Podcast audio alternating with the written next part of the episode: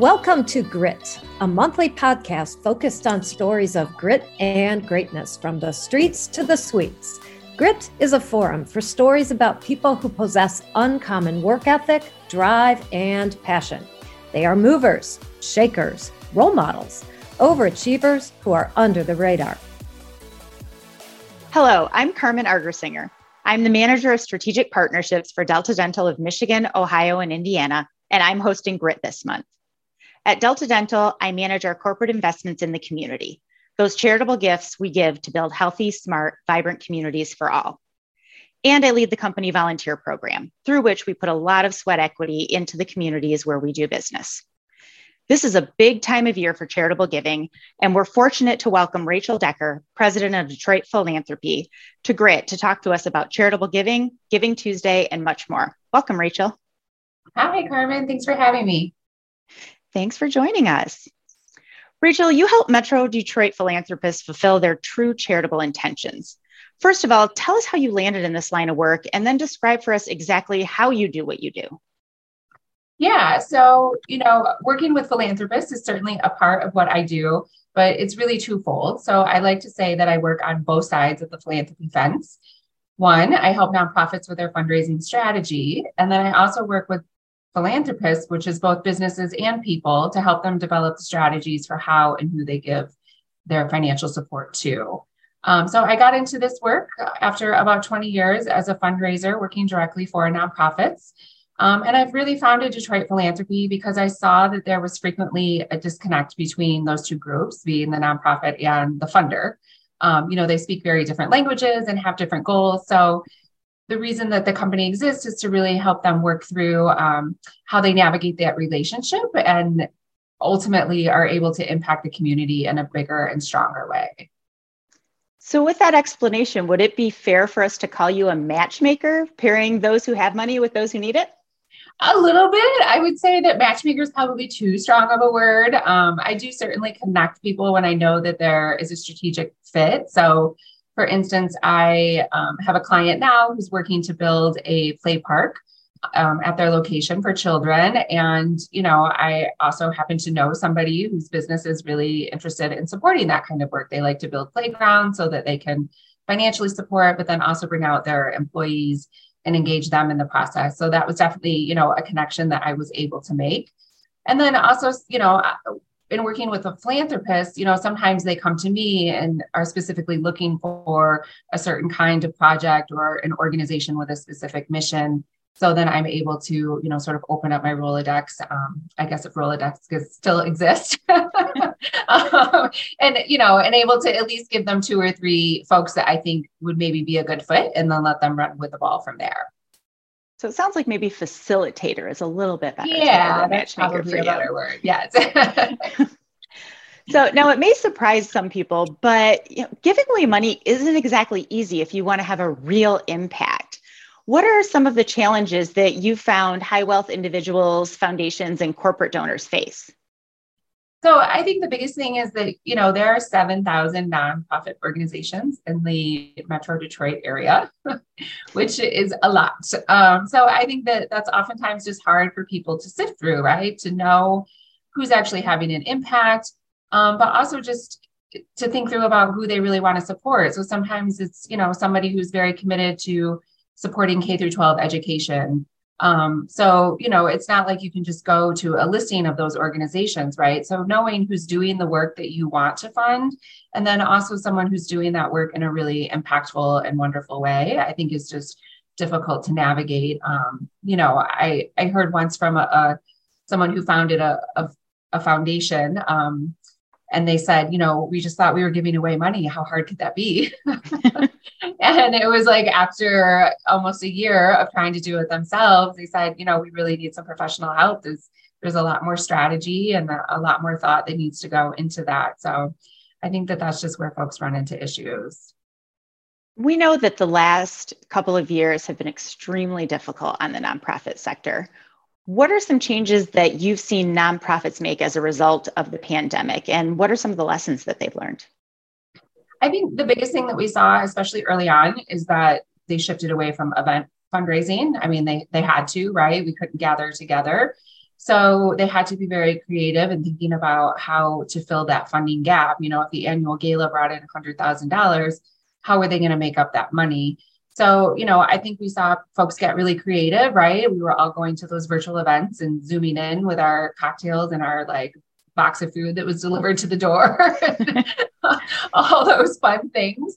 Um, but I really just, I think it, it forced organizations to get creative with their fundraising. And I think that that we're seeing that carry through now. Um, even though events are we are able to gather again in person, I know that a lot of organizations have still shifted away from it, right? Because we know that events take a lot of time. Um, so sometimes, you know, especially smaller events, when you look at the ROI, they're really not generating a ton of revenue once you factor in staff time and things like that. So, you know, they've been able to shift away from that and be able to make up that gap so I think that now they're seeing they don't necessarily need all the parties that they were having before, um, that there's a different way to do that. And I, I think just in general, it forced them to diversify where they were getting funding, right? That you can't put all your eggs in one basket, that there was just too much going on during that time. So I think that they've definitely made some meaningful connections more with their individual donors and with the, on the corporate side and um, everything just isn't about sponsorships. So I will also add that just, you know, kind of outside of fundraising specifically, I think that nonprofits learned the importance of investing in technology as well as in capacity or administration you know that they had to ramp up in so many ways in the technology space just to just to do business but also to serve their clients and do things differently so i think that we've all learned the importance of that where you know back in the day nonprofits were just taking whatever free technology was donated from a business that they partnered with, right? And now they know that they actually need to spend um, capital to have those resources on hand. So speaking of spending that capital for resources and you know the struggles that our nonprofits have had, have you seen some nonprofits that closed up shop or merged with another because of what happened over the last few years? Um, I haven't really seen a lot that have closed, um, which I think is just I know that they're out there, but I think that they were sort of the smaller ones um, that maybe we're not all as familiar with in the first place um, that were struggling. I do know that there's been a little bit of collaboration and mergers. You know, the most recent and biggest one that comes to mind is Easter Seals and MORC. That was just in Crain's, um, I think, of in the last month or so. So, you know, but honestly, you know, my two cents is that there hasn't been enough you know i i mean again going back to my 7000 nonprofits that's just it's a lot and a lot of them duplicate services have very similar missions and in talking to funders in the last six months all i hear them preaching about is wanting to see more collaboration with organizations you know they want to see them partner together to solve similar problems you know if they have missions um, that would be very collaborative it doesn't make sense that they're trying to tackle problems in a silo. So, you know, I would love to see more organizations merge, um, and I do hope that that's something that that will continue or sort of increase in the years to come. Now, as you know, Delta Dental is very proud to sponsor your popular webinar series that's finally going to be done in person now more than online.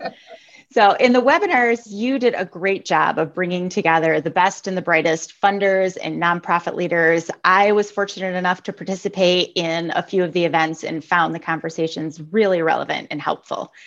Tell me what you learned through that process and what do you think will be different about doing them in person now? Yes, well, first, you know, thank you so much for Delta Dental support. you guys have been with me from the very beginning when I was doing it from the dining room table. so, you know, I really appreciate how invaluable of a partner you have been. Um, and yeah, you know, the series has had over 700 people register since mid 2020 when we launched. And that represents almost 500 different organizations from really mostly across Michigan, but we've also had a lot of some out of state folks. Um, just being able to have some reach with them being virtual. So, you know, I, I think the lesson that we learned the most and what I like to tell people now has become a bit of our secret sauce is that I'm able to leverage my network of funders from both the foundation and corporate space and be able to connect them with smaller nonprofits who normally wouldn't have that level of access. So, you know, I'm I'm really proud of the fact that we're able to create a little bit more equity in the philanthropic space you know that it, it, it's not so much of a who you know and how you can get funding from them but there is a way for folks to really be able to connect and to learn and understand what funders are looking for. So you know i'm really proud of that work and that you know that we have also been able to offer it at no cost because of our sponsors like you guys that that's really been helpful again for those very you know we have very small organizations that attend and that tune into those webinars. So it's really been wonderful. You know and i think in terms of what to expect from next year besides the fact that i'm very excited to not feel like i'm on candid camera i you know running into people in the street who know me and i don't know them is very weird So I am looking forward to being able to see the audience that I'm talking to. You know, so I think we can expect the same great speakers, the same great content.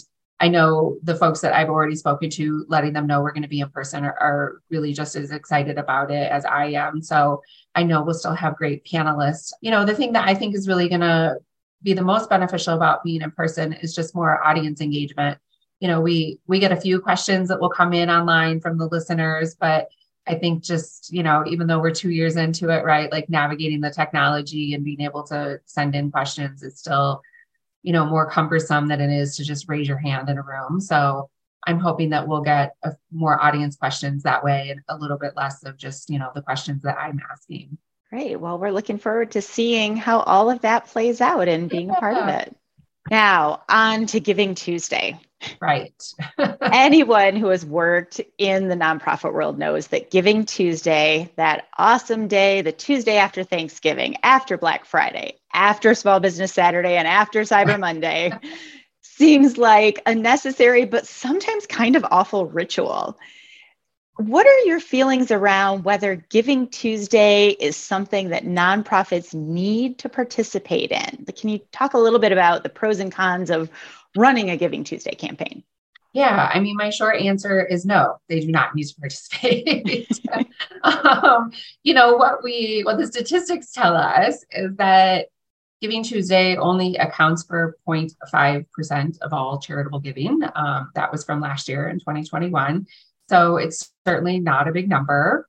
And what we also know is that about 80% of those donors never give again to an organization, right? They come in for the one day, they give you a hundred bucks and you never talk to them again.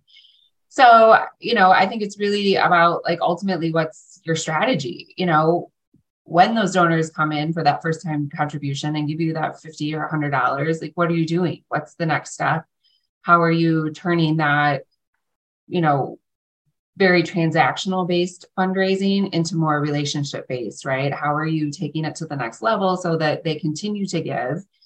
Because we also know that finding new donors is far more expensive of a task than just keeping the donors that you have happy and engaged in your work. So, so I think sometimes people put a lot of emphasis on it because they feel like if they don't, that they're somehow missing out on some opportunity to raise funds.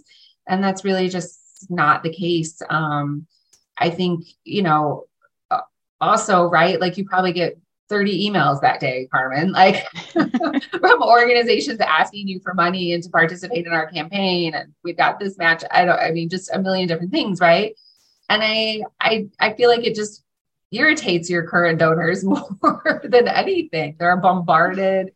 They feel nickel and dimed. Like, you know, I mean, we've already given you a $10,000 check and now you're just trying to get me to give again, right? I mean, it's just I think a lot of it just turns folks off in a way that I don't know that it's it's completely necessary. But you know, that side if you're a smaller, newer organization and you're really trying to build a donor base, um, this is a great way to, to get your message out. And, you know, I would encourage people to do more on social media than they're doing with those email blasts. Um, you know, and encouraging the folks that are giving to you then to to reshare that stuff out on Facebook and Instagram and help spread your message. Um, but yeah, you know, it's kind of mixed feelings, but ultimately I, I don't really love the, the whole concept, which, you know, put me in the minority. I don't, I mean, I think, you know, I know that there are a lot of people that love it, but I just, I don't know that it's, it's worth all the hype.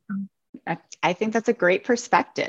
So Now, uh, transitioning a little bit from Giving Tuesday, that one day that, you know, is, is yeah. a small percentage, end of year giving, that's a completely different concept and a pretty big deal for a lot mm-hmm. of our nonprofits. So, lots of people scramble to get those last minute gifts in for tax deductions. How much giving happens in fourth quarter compared to the rest of the year? Yeah, so I don't actually know the fourth quarter number, but I know that in the month of December, it's 30% of charitable giving.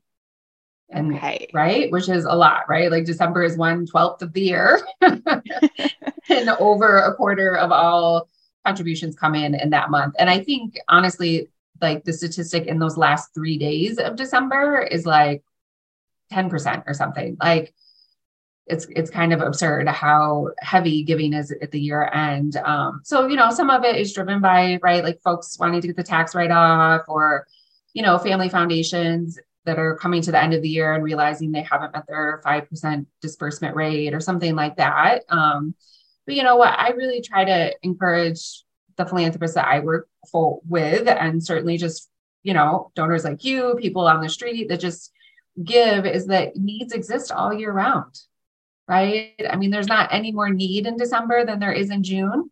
So keep that in mind. I mean, both in terms of the financial support that you're providing, but also volunteerism. You know, everybody wants to show up on Thanksgiving Day and serve turkey dinners. They want to buy gifts for families in need.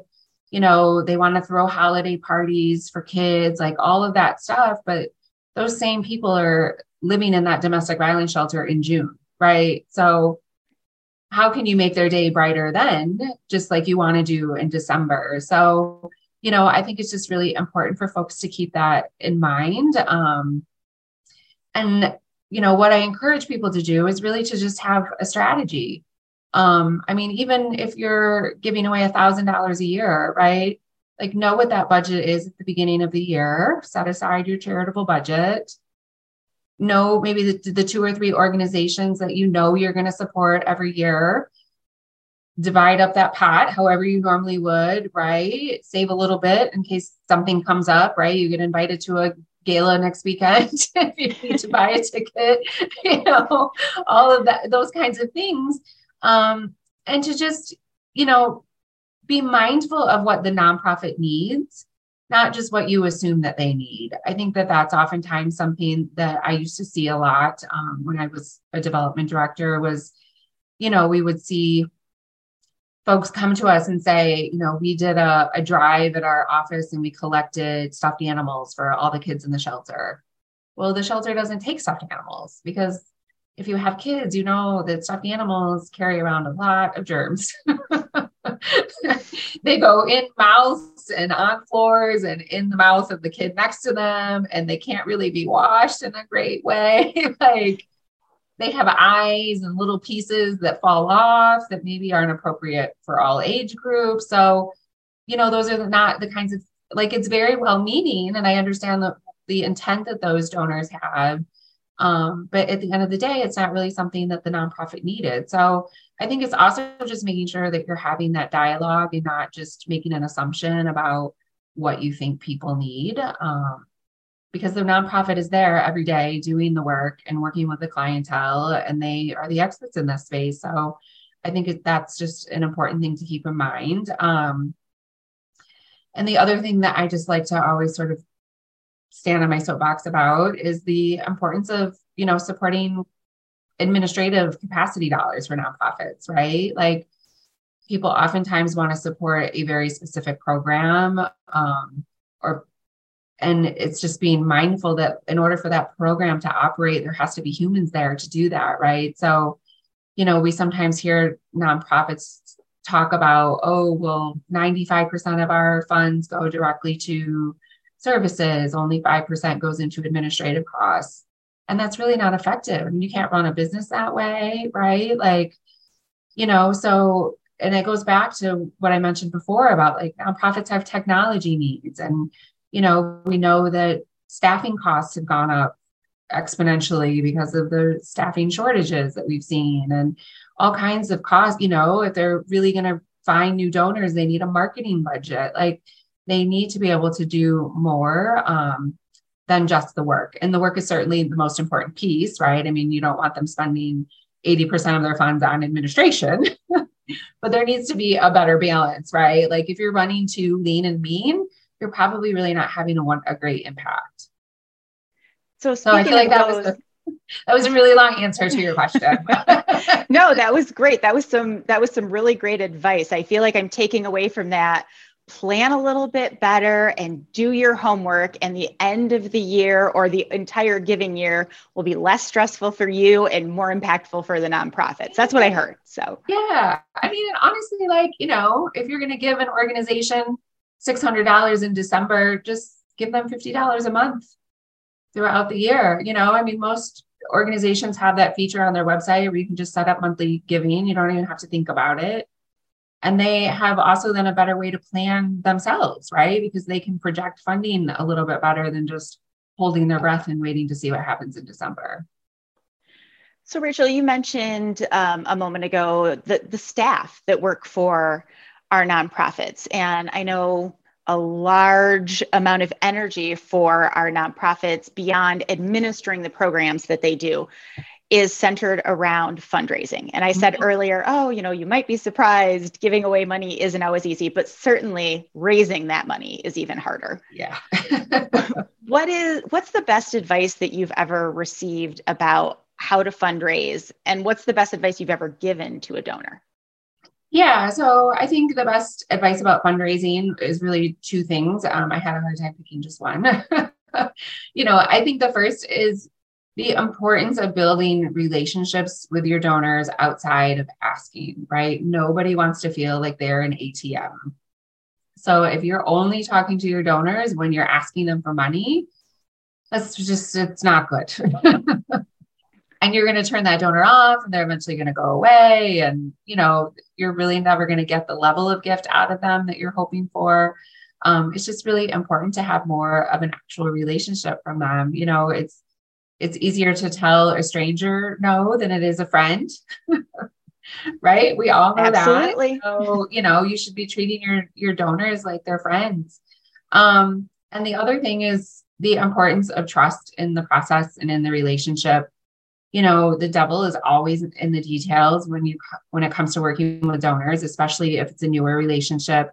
You know, if you tell if they ask for more information about a program and you say, I'll get that to you this week, like get that to them this week, right? Or email them on Friday afternoon and explain why you're not able to get it to them. And, you know, I'll have it to you on Monday or Tuesday next week. Like, don't leave them hanging, you know, make sure that you're able to build some re- trust in that relationship. And it really starts with those little things. Um, on the a flip side, right? Like the, the second part of your question was given to a donor. Um, so I think my advice that I like to tell philanthropists there is really to like to make it easy. You know, give because you care about a mission and you trust the leadership of that organization and then get out of their way. You know, there's especially when we think about bigger donors like all the reporting and you know wanting a ton of financial accountability and things like that um you're just making it more cumbersome for those people to do the work and then they're managing you as a donor versus being able to do the work that you want them to do. Um, you know and i think that that goes back to just also the fundraiser advice is that you need to have a relationship there um, so that there's some trust both ways and that you just know that organization's doing the greatest work that they can without having to babysit them. Um, you know, they're the experts in the field, right? Whatever it is that you're supporting. So let them do their work.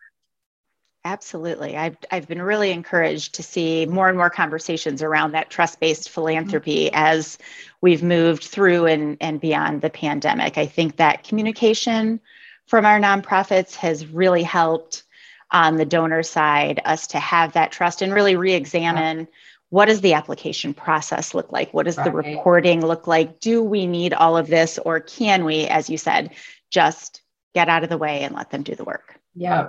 Yep. So, anything else that you would like to share about this important work that you're doing? Yeah, I mean, we packed a lot into this conversation. no, I don't.